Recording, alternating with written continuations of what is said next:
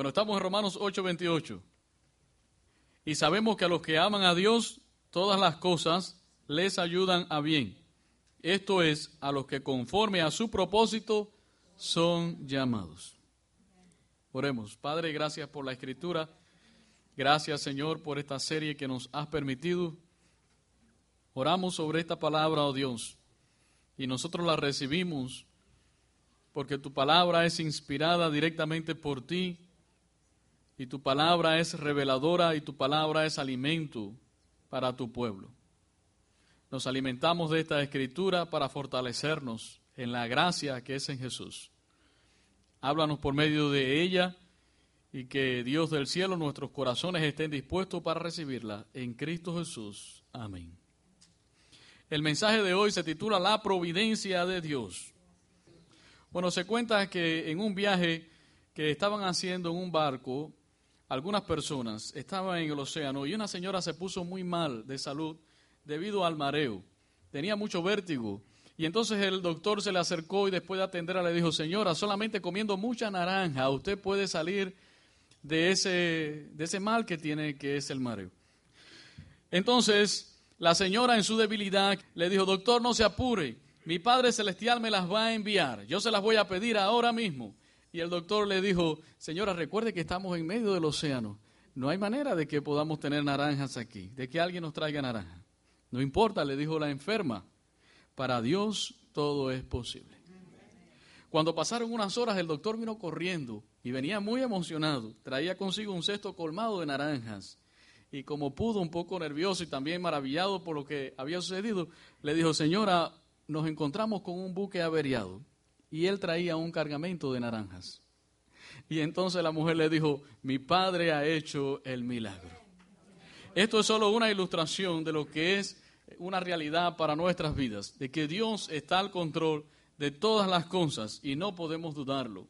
Escucha, iglesia, sin fe es imposible agradar a Dios. En medio de cualquier circunstancia en la que nosotros estemos viviendo, tener firmeza y seguridad en lo que dice la palabra de Dios y sabemos que a los que aman a Dios todas las cosas, todas las cosas, incluso las circunstancias peores, nos van a ayudar para bien. Bueno, hoy es el cierre de esta serie que se titula La voluntad de Dios. Pero no podíamos cerrar esta serie sin hablar sobre la providencia de Dios, que es un tema que va muy, muy de la mano con lo que es la voluntad del Señor. Ahora, ¿qué, ¿qué significa la providencia de Dios? Cuando hablamos de providencia estamos hablando de cuidado. Entonces, no queremos que se le olvide este término. Diga conmigo, providencia es cuidado. Ahora hablemos de la providencia divina. ¿Qué significa la providencia divina? Bueno, que Dios gobierna todas las cosas en el universo. Cuando decimos que Dios gobierna todas las cosas, lo que significa es que nada sucede en el universo sin la autorización de Dios y fuera de los planes y proyectos y propósitos divinos de Dios que son más altos que nuestros propósitos y que nuestros pensamientos.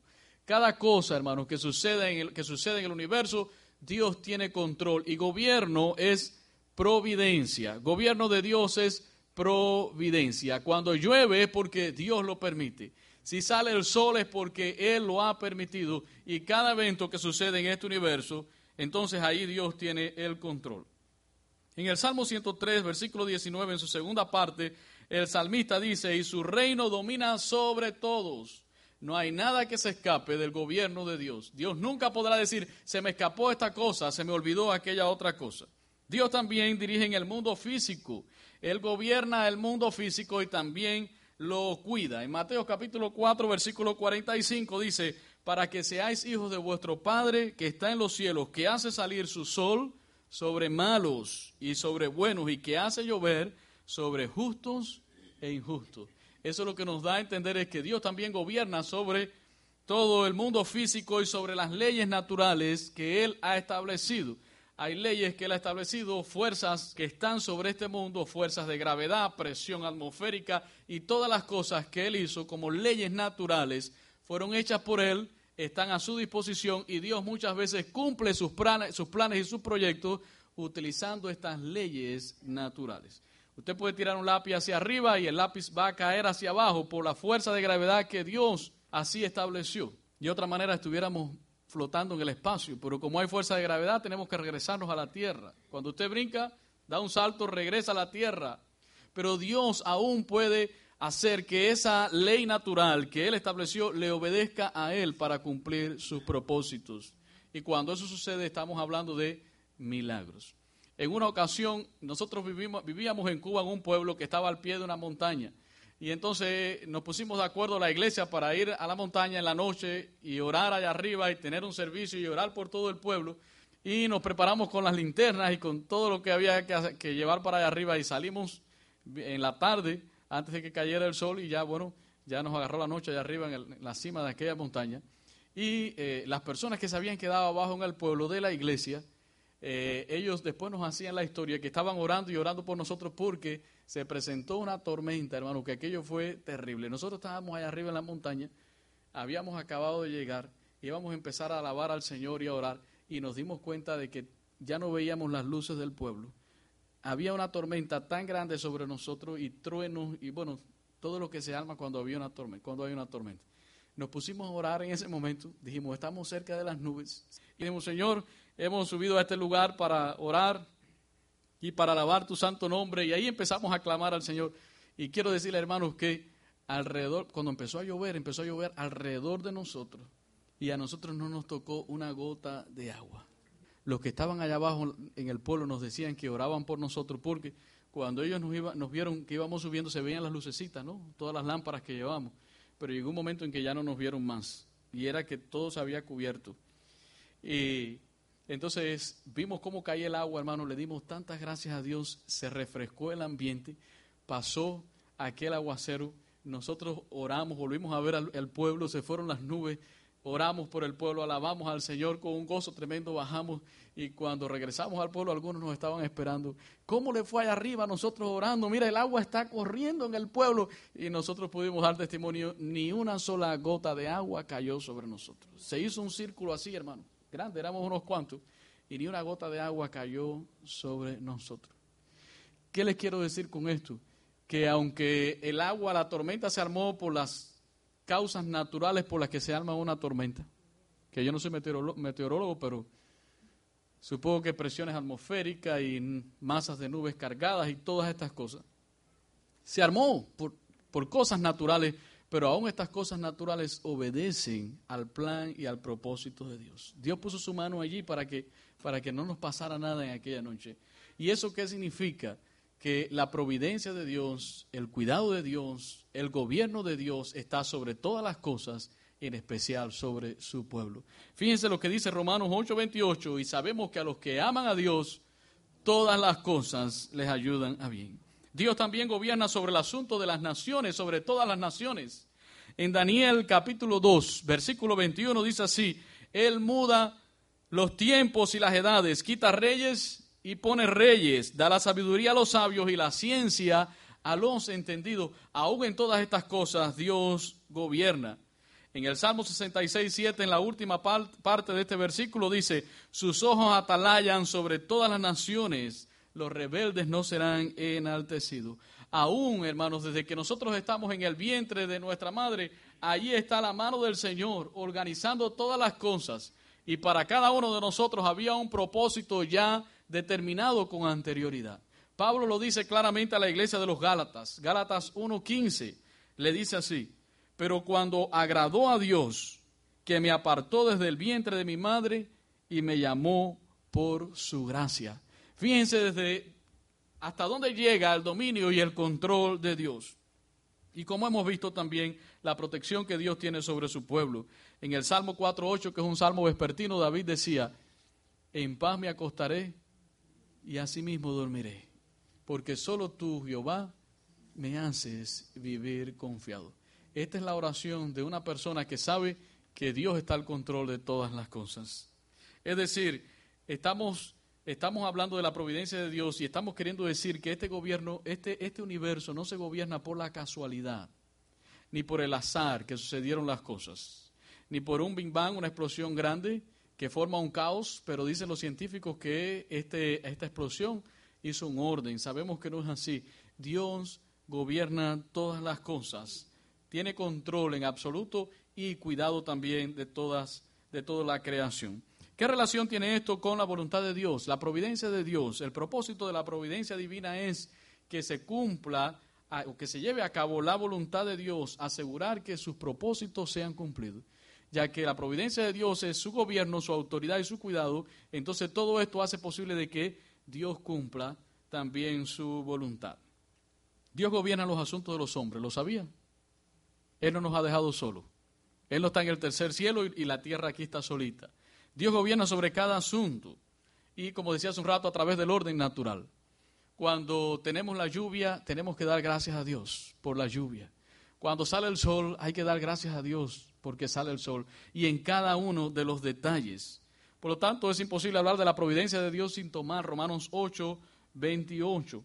¿Cómo va a ser Dios que todas las cosas trabajen para bien en nuestras vidas únicamente a través de su providencia? La manera en que Dios hace de que todo fluya para bien de nosotros es a través de su providencia, del control que tiene. De tal manera que cada circunstancia que usted viva, buena, mala, regular o como la querramos catalogar, usted tiene que ser consciente de que eso, en todo eso hay un plan de Dios y que Dios lo está organizando para bien suyo, incluso en la salvación. Si Dios no gobernara sobre este universo, nosotros hoy no seríamos salvos. Fíjense qué interesante. Nosotros, si Dios dejara esa decisión de ser salvos en manos de nosotros los seres humanos, usted no sería salvo. Porque en nuestra condición natural, como hemos visto, nadie decidiría, decidiría por Dios. Nuestra voluntad sin Cristo está esclavizada al pecado. Así que si Dios dejara en manos de los hombres la salvación, nadie hoy pudiera ser salvo. ¿Quién iba a escoger a Dios? Nadie en su conciencia pecaminosa. Pablo se lo explica a los romanos cuando le dice, nadie quiere buscar de Dios, a una se hicieron inútiles, nadie es bueno, también le dice. Ahora, porque Dios tiene control y tiene gobierno, Dios ha permitido que nosotros seamos salvos, nos ha convencido con su Santo Espíritu y por su gracia, como dice la Biblia en Efesios 2.8, que por la gracia de Dios somos salvos y esto no es de nosotros, es un don de Dios. Usted se salvó porque era un don de Dios, es un regalo de Dios para su vida. No fue porque usted fue muy inteligente en decidir por Él. Usted no decidió por Él, usted decidió por el pecado, Cristo decidió por ti. Él te predestinó desde antes de la fundación del mundo. ¿Cómo podemos ver la provisión de Dios? ¿Cómo podemos ver la providencia de Dios en la salvación? Supongamos que Dios te salva por la gracia, ya eres salvo, pero que Dios deje esa salvación sujeta en tus manos.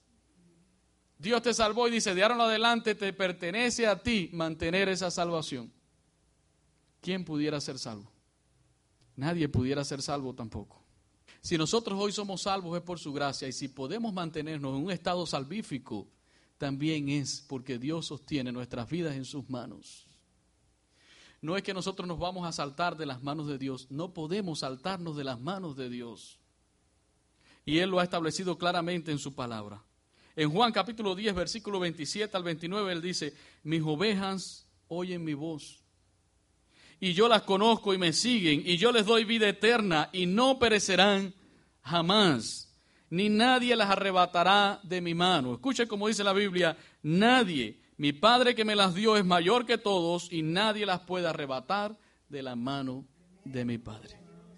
Usted es salvo por la gracia de Dios, pero puede mantenerse en un estado salvífico hasta que muera o hasta que Cristo venga por la gracia de Dios, porque Dios sostiene su salvación en sus manos. Si Dios no nos sostuviera, hermano, ¿cuántas veces usted peca al día? cuántos pecados, cuántas cosas, cuántas situaciones estaríamos perdidos de nuevo. Yo no creo que la salvación se pierda, porque la salvación es un regalo de Dios y Dios no la ha sujetado a nosotros, la ha sujetado a Él. La única manera de mantenerse salvo es por la gracia de Dios. Si ahora Dios nos salva y nos deja solo por nuestra cuenta, es un trabajo a medias. Y Él dice que la obra que comenzó la va a perfeccionar hasta el día de Jesucristo.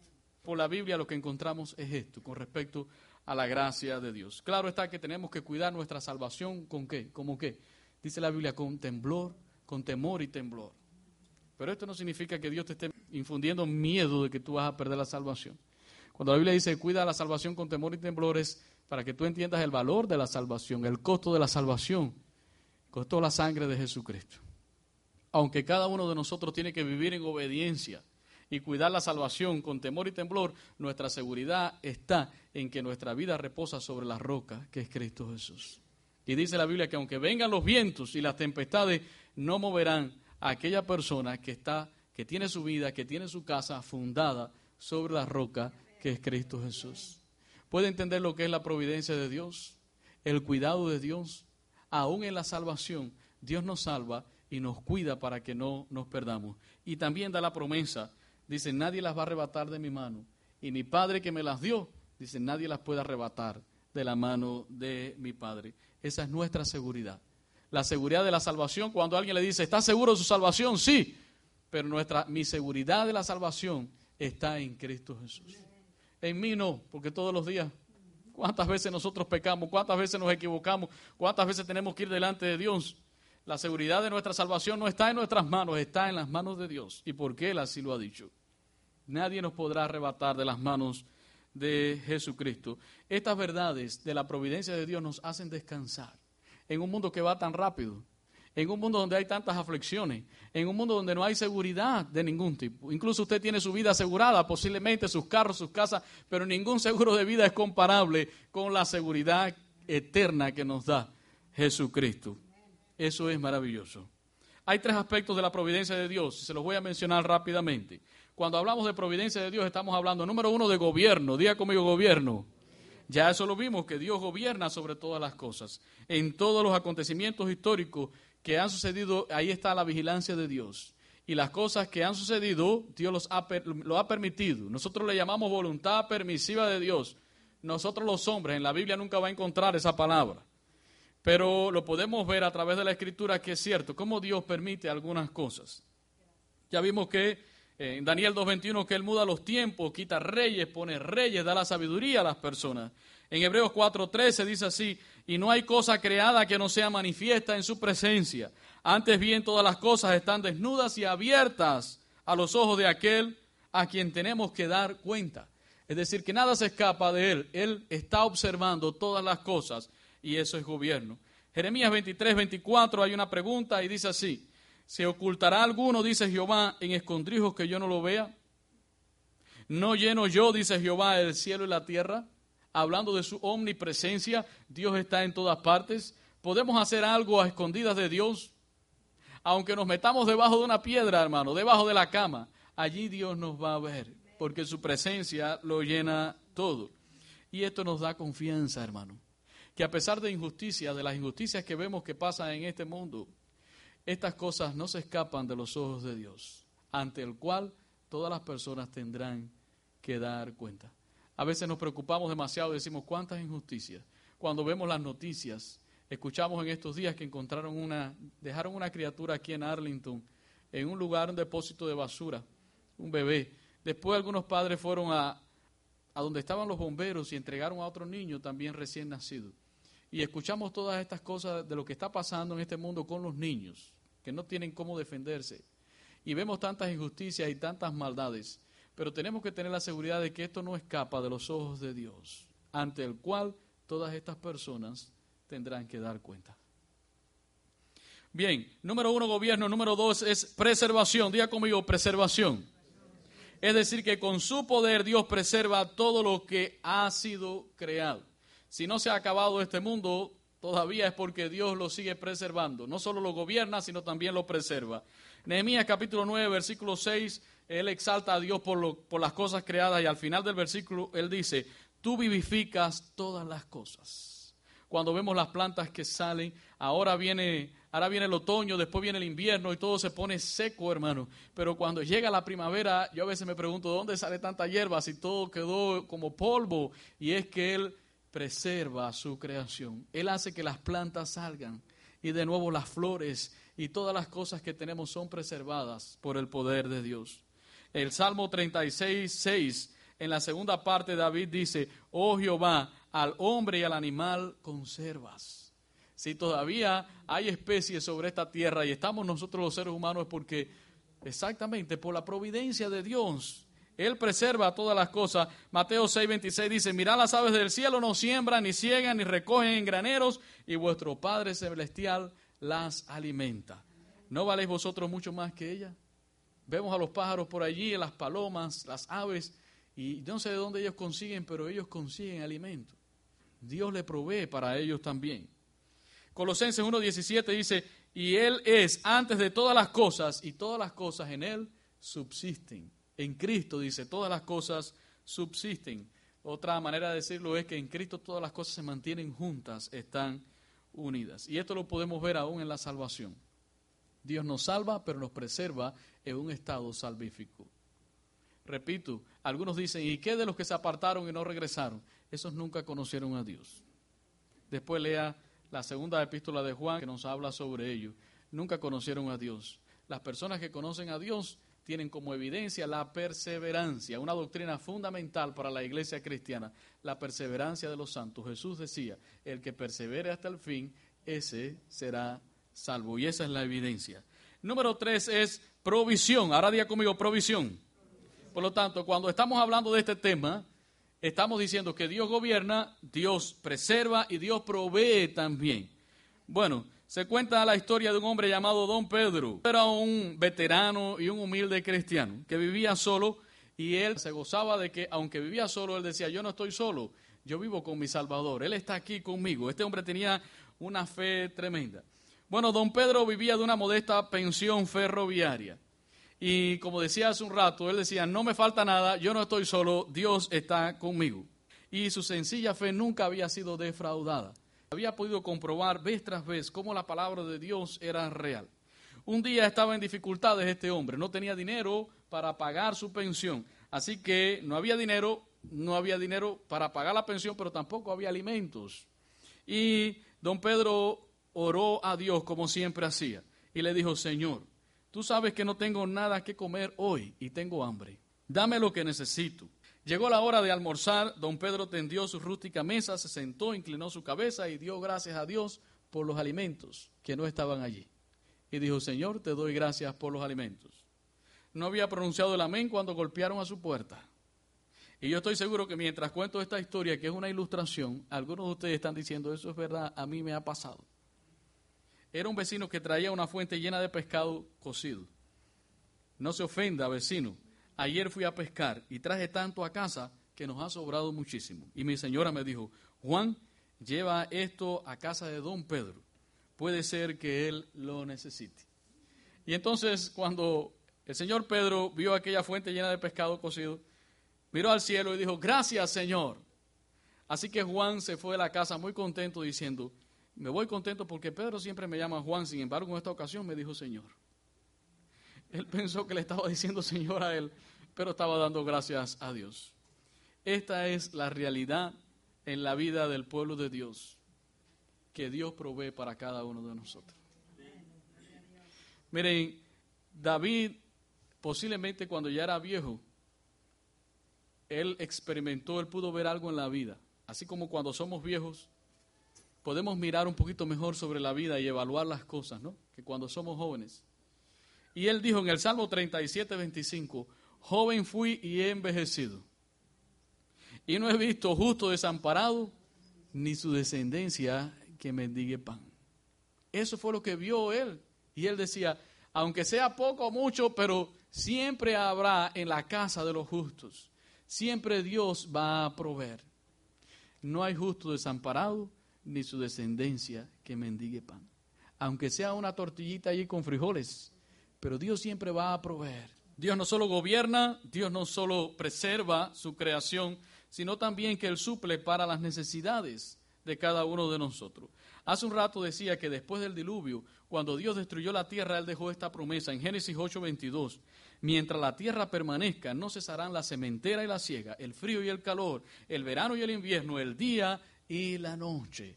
Dios estaba diciendo, yo siempre voy a proveer, siempre que la tierra esté aquí, yo voy a proveer. Jesús también afirmó esto y dijo que sin lugar a dudas, si Dios alimentaba las aves y le daba ropa a los lirios para que se vistieran tan hermosos como se visten los lirios, también lo haría con cada uno de nosotros. Y ese es el amor de nuestro Padre. Él provee para nuestras necesidades físicas y también para nuestras necesidades espirituales a través de Cristo Jesús. Así que diga conmigo, Dios provee.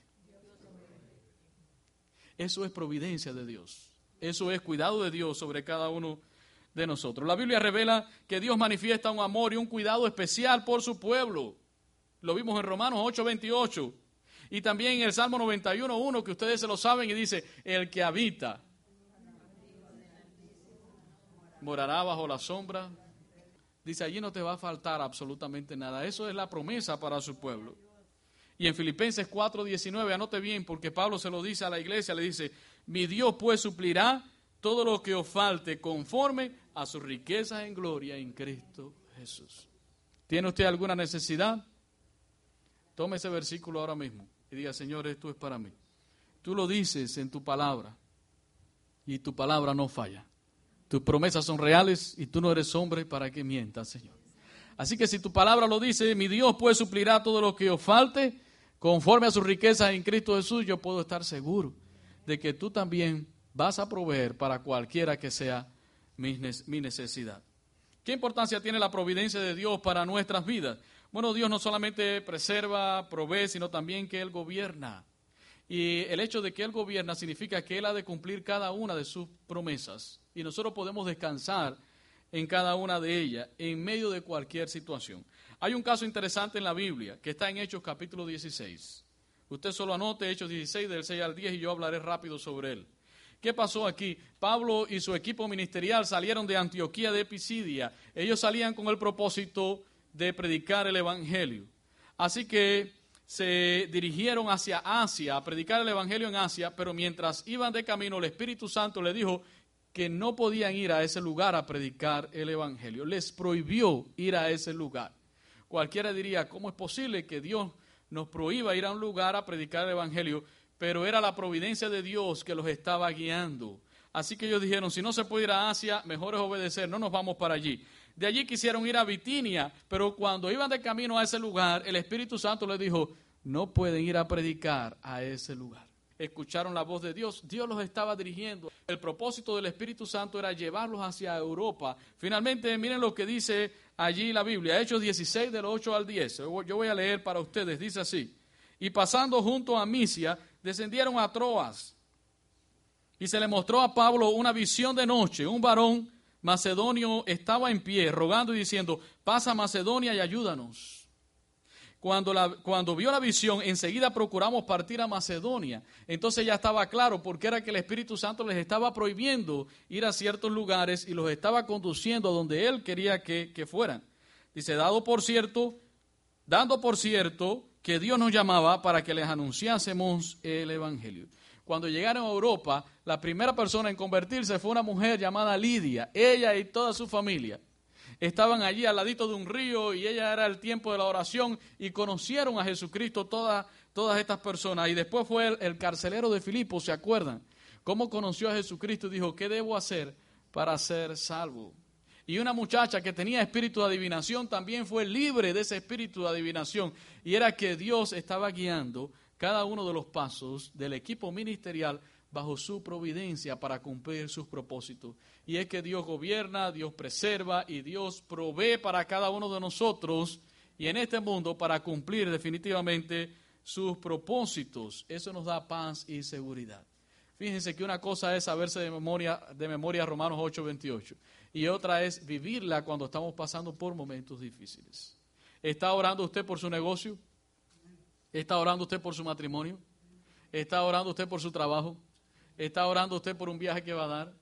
¿Tiene preocupaciones? Algunas cosas están pasando. Bueno, lo que nos enseña la Biblia es descansa, que todo esto va a servir para un bien. Dios va a organizar todo para su bien. Proverbios 16, 9 dice así, que el corazón del hombre piensa su camino, mas Jehová endereza sus pasos. Al final será la voluntad de Dios.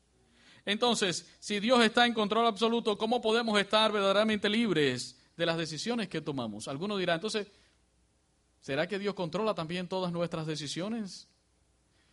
Bueno, le voy a decir algo. Si Dios no tuviera el control de todas las cosas, como dije hace un rato, no seríamos salvos. Algunas personas me dicen, pero entonces Dios te obligó a la salvación. Y yo digo, sí. Y, y, de alguna manera le digo, Señor, gracias por haberme obligado. No es obligado, es convencerme. Porque si lo deja a mi disposición, a mi voluntad, yo estaría perdido. No hay nada malo en ello que Dios gobierne incluso sobre los asuntos de la salvación.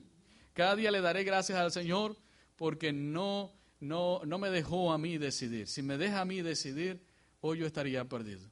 Él me escogió y me salvó. Eso me enseña la Biblia. Filipenses 1.6 también dice, estando persuadido de esto, que el que comenzó en vosotros la buena obra, la perfeccionará hasta el día de Jesucristo. Estoy convencido, decía Pablo a la iglesia, si Dios no tuviera el control de todas las cosas, hoy, hermano, ni tan siquiera pudiéramos decir que somos salvos. Él está al control, al control. La providencia divina no destruye nuestra libertad. Recuerden que nosotros podemos tener, tomar decisiones. Ya lo hemos visto, Dios nos ha dado voluntad, pero que Él espera que nosotros tomemos decisiones conforme a la revelación que ya tenemos y es conforme a su palabra, conforme a la sabiduría que Dios nos ha dado. Entonces recordemos que la providencia trata del apoyo de Dios, el cuidado y la supervisión que Dios tiene. Dios está interesado en ti. Existe un cuidado especial para cada uno de nosotros. En Juan 15, 7 dice, si permanecéis en mí y mis palabras permanecen en vosotros, pedid todo lo que queréis y os será hecho. Es decir, que una manera de ver la providencia de Dios en nuestras vidas es a través de la oración. Cuando nos reunimos los martes para orar, a veces tenemos que dar gracias a Dios, nos detenemos porque revisamos siempre las peticiones de, la otra semana y vamos chequeando quién puso a esta en oración, quién puso, ha sabido algo, todo está bien, sí hermano, o no, hay que seguir orando. Dios ya hizo la obra y vemos cómo la providencia de Dios se manifiesta a través de la oración contestando las oraciones de, de su pueblo. Algunos dirán entonces, ¿para qué orar si ya Dios tiene el control? Bueno, le voy a decir algo posiblemente usted no tenga algunas cosas hoy en día. ¿Por qué no oras? ¿Porque no pedimos o porque pedimos mal? Quiere mostrarte su providencia a través de la oración, para que tú puedas decir, verdaderamente Dios es bueno. Por eso algunos dicen, entonces, ¿para qué orar? Porque Dios quiere que tú ores, porque la Biblia dice que tú pidas, que le pidas a Él. Claro, hay que pedir bien y ya lo sabemos porque es una manera en la cual nosotros podemos ver esa providencia de Dios. Que Dios nos dé sabiduría en ello. Las oraciones son respondidas por medios providenciales y esto nos lleva a la gratitud, nos lleva a la paciencia, diga conmigo paciencia, que es muy importante, esperar en Dios, evitar la preocupación por el futuro, entendiendo de que Él tiene cuidado de todas las cosas, nos lleva a esperar fielmente en Él, a pedir con humildad y, como decía hace un rato, en paciencia para su gloria y para su honra. Providencia significa que Dios provisiona, que Dios supervisa, incluso con determinada anticipación, y todo va a ser con un propósito bueno. Y ese propósito es para su gloria y todo lo que le dé gloria a Dios siempre será para bien de sus hijos. Y ya sabemos lo que dice Romanos 8:28, que todas las cosas ayudarán para bien. Ayudarán significa cooperan van a colaborar juntamente para que usted salga adelante con un propósito. Dios le quiere enseñar, tal vez Dios lo quiere disciplinar, tal vez Dios quiere que usted, que usted crezca. De manera habitual y continua, Él va a hacer que las cosas sucedan, trabajen y ayuden para el bien de cada uno de nosotros. ¿Cuál es nuestra responsabilidad? Bueno, nuestra responsabilidad es vivir en obediencia. No podemos decir, ahora voy a hacer todo lo que quiera y voy a pecar. A fin de cuentas, Dios ya me salvó, Él me va a cuidar, Él me va a proveer y Él me va a sustentar. Quien piensa así no tiene a Cristo en su corazón. Miren lo que dice Primera de Pedro 4 del 15 al 16. Que ninguno padezca como homicida o ladrón. ¿Por qué les digo, por qué les menciono este versículo? Porque alguien pudiera pensar, podemos robar de todas formas. Ya Dios después ya nos tiene cuidado, ya nos ha asegurado todo. Dice, ninguno que ninguno padezca como homicida, ladrón, malhechor o por entremeterse en lo ajeno. Pero si alguno padece como cristiano, no se avergüence, sino glorifique a Dios por ello. Usted está padeciendo como cristiano, tenga en cuenta que todo le va a ayudar para bien. Ahora, si usted está padeciendo como homicida, ladrón, malhechor por estarse metiendo en lo ajeno, entonces es necesario que regreses a la obediencia en Cristo para que esta palabra se cumpla en tu vida. Todas las cosas ayudarán para bien aun cuando Dios pueda utilizar el pecado, hermano, para cumplir sus propósitos. Y lo vimos en la vida de, de José, como le dijo a sus hermanos, ustedes pensaron mal contra mí, hicieron cosas malas contra mí, pero Dios lo encaminó para un bien. Lo vimos también en el caso de Jesús, lo llevaron a la cruz, pero el propósito era el propósito de Dios. Aún así, la iglesia tiene que vivir en obediencia. Y miren lo que dice, y ninguno padezca por estas cosas, si vamos a padecer, debemos padecer para, por las cosas de Dios. Esta es una verdad. La providencia es una verdad que trae consuelo para cada uno de nosotros. Nada sucede por casualidad. Algunos cristianos, muchos cristianos dicen, la casualidad no existe en nuestras vidas. Y es real, no existe casualidad. No existe casualidad alguna, todo ha sido ordenado por Dios. No es nada del azar, del destino, la fatalidad. Como algunos dicen, soy fatal, a mí todo me pasa y, y las mismas personas se encargan de maldecirse ellas mismas. No, no, no, no, no. A ti todas las cosas que te están pasando te van a ayudar para un bien. Si tú eres de los que aman al Señor, esta promesa es para los que aman al Señor. La Biblia dice en Efesios 1.5 al 6, en amor habiéndonos predestinados para ser adoptados hijos suyos por medio de Jesucristo según el puro afecto de su voluntad. Eso era un plan de antemano de Dios, la mano providencial del Señor. Dentro del marco de los propósitos de Dios van de la mano. Dios gobierna, Dios preserva, Dios provee para cumplir su voluntad. Por eso dice Mateo 6 del 25 al 26, por tanto os digo, no os afanéis por vuestra vida, qué habéis de comer o qué habéis de beber, ni por vuestro vestido qué habéis de vestir. ¿No es la vida más que el alimento y el cuerpo más que el vestido? Mirad las aves del cielo que no siembran, ni ciegan, ni recogen en graneros, y vuestro Padre Celestial las alimenta. ¿No valéis vosotros mucho más que ella, que ellos? Por lo tanto, esto es una palabra para nosotros. Dios nos está diciendo, ya no se preocupen tanto, no estén tan estresados. Miren, si Dios suple, Él provee por su poder providencial. providencial. Romanos 2.4 dice, o menospreciáis la riqueza de su benignidad, paciencia y longanimidad, ignorando que su benignidad te guía al arrepentimiento. Aún Dios en su providencia nos lleva al mismo arrepentimiento. Filipenses 4:19 dice, mi Dios pues suplirá todo lo que os falta conforme a sus riquezas en gloria en Cristo Jesús. Y quisiera que meditara en todas estas grandes verdades que son versículos de la Escritura. Mi Dios suplirá, Él suplirá. No sé cómo, Señor, pero tú suplirás. Estas verdades no mutilan una buena administración. Como otras veces les he dicho, el cristiano tiene que ser un buen administrador. Hay gente que dice, vamos a gastarlo todo, a fin de cuentas Dios proveerá. Daremos cuenta a Dios por todas las cosas que Él nos da, porque somos, tenemos que ser buenos administradores. Es impresionante, hermano, que muchas personas llegan a un estado ya de adulto y no tienen un dinerito guardado y son cristianos, han sido cristianos por años, no tienen una reserva para un retiro, pudiendo guardar incluso para la hora de la muerte, no tienen un centavito para que lo entierren y después los familiares allí volviéndose locos. Es impresionante y eso es por la mala administración de las cosas que nosotros hemos recibido de Dios. Una cosa es llegar a un punto de enfermedad donde tú pierdas todos los recursos, todo lo que tenías guardado y ya no tienes con qué. Estas cosas suceden. Pues muchas personas te pueden ayudar, pero pudiendo, hermano, muchas veces los creyentes se pasan la vida malgastando y derrochando todo lo que Dios les da. Y cuando se aprieta la soga a llorar, porque es que antes teníamos y ahora no, pero tú tuviste para que fueras un buen administrador, para que pudieras incluso ayudar a otros, pero te la pasaste derrochando.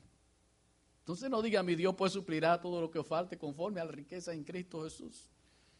Si llegaba el cheque y todo te lo gastabas allá en los restaurantes y todo, en vez de decir un poco para el 401k o un poco para la cuenta de ahorro y vamos a ver si ayudamos a alguien, no fuiste buen administrador.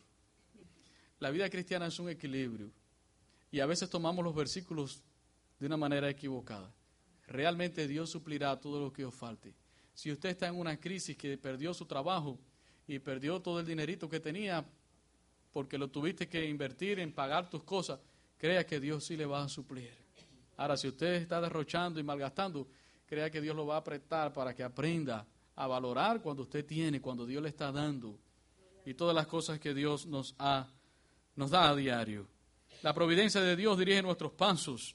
Jeremías 10:23 dice, conozco Jehová que el hombre no es señor de su camino, ni del hombre que camina es el ordenar sus pasos. Esto viene de Dios. La providencia de Dios nos dice que Dios nos cuida. ¿Lo crees? Dios nos preserva y nos sostiene. Ahora yo quiero terminar con el Salmo 73 del 25 al 26. No sé si, si saldrá, si aquí está. Y yo quisiera que todos lo leyésemos juntos Este es un salmo maravilloso que dice una gran verdad. Y tiene que ver con esto de la providencia del Señor. Tiene que ver en el sentido de nosotros reconocer a Dios como el que gobierna, como el único, y como nuestras vidas dependen únicamente de Él. ¿Quiere leer conmigo? Diga fuerte, ¿a quién tengo yo en los cielos sino a ti? Y fuera de ti nada deseo en la tierra. Mi carne y mi corazón desfallecen, mas la roca de mi, de mi corazón y mi porción es Dios para siempre. Eso es providencia de Dios. Él es nuestra porción. Hay un himno maravilloso que nosotros cantamos de vez en cuando. Y dice así, oh tu fidelidad, oh tu fidelidad. Cada momento la veo en mí. Nada me falta, pues todo provees. Grande Señor es tu fidelidad. El propósito de esta serie es confiar en Dios. Hay tantos casos, hermanos, de situaciones dentro del pueblo de Dios, personas deprimidas, personas angustiadas, personas que ya no le dan tiempo a Dios, ya no buscan de Dios, eh, ya le dan más prioridad a otras cosas que a Dios por el afán en el que estamos viviendo. Dios quiere que nosotros descansemos en Él y confiemos en Él. Que hagamos lo que tenemos que hacer. Hay que trabajar, hay que estudiar, hay que superarse, pero que confiemos en Él. Que confiemos en su voluntad, que siempre es buena, agradable y perfecta. Y que no olvidemos que Dios es un Dios de providencia. ¿Qué significa providencia? Que Dios gobierna y Él está al control de todas las cosas que Dios preserva este mundo y que también Dios provee para cada una de nuestras vidas. Que Dios les bendiga y que a través de esta serie su fe y su confianza en Dios hayan sido fortalecidas y hayan conocido un poco más del Dios que nosotros servimos. Les invito a que se pongan de pie para orar, dando gracias a Dios por su amor y cuidado.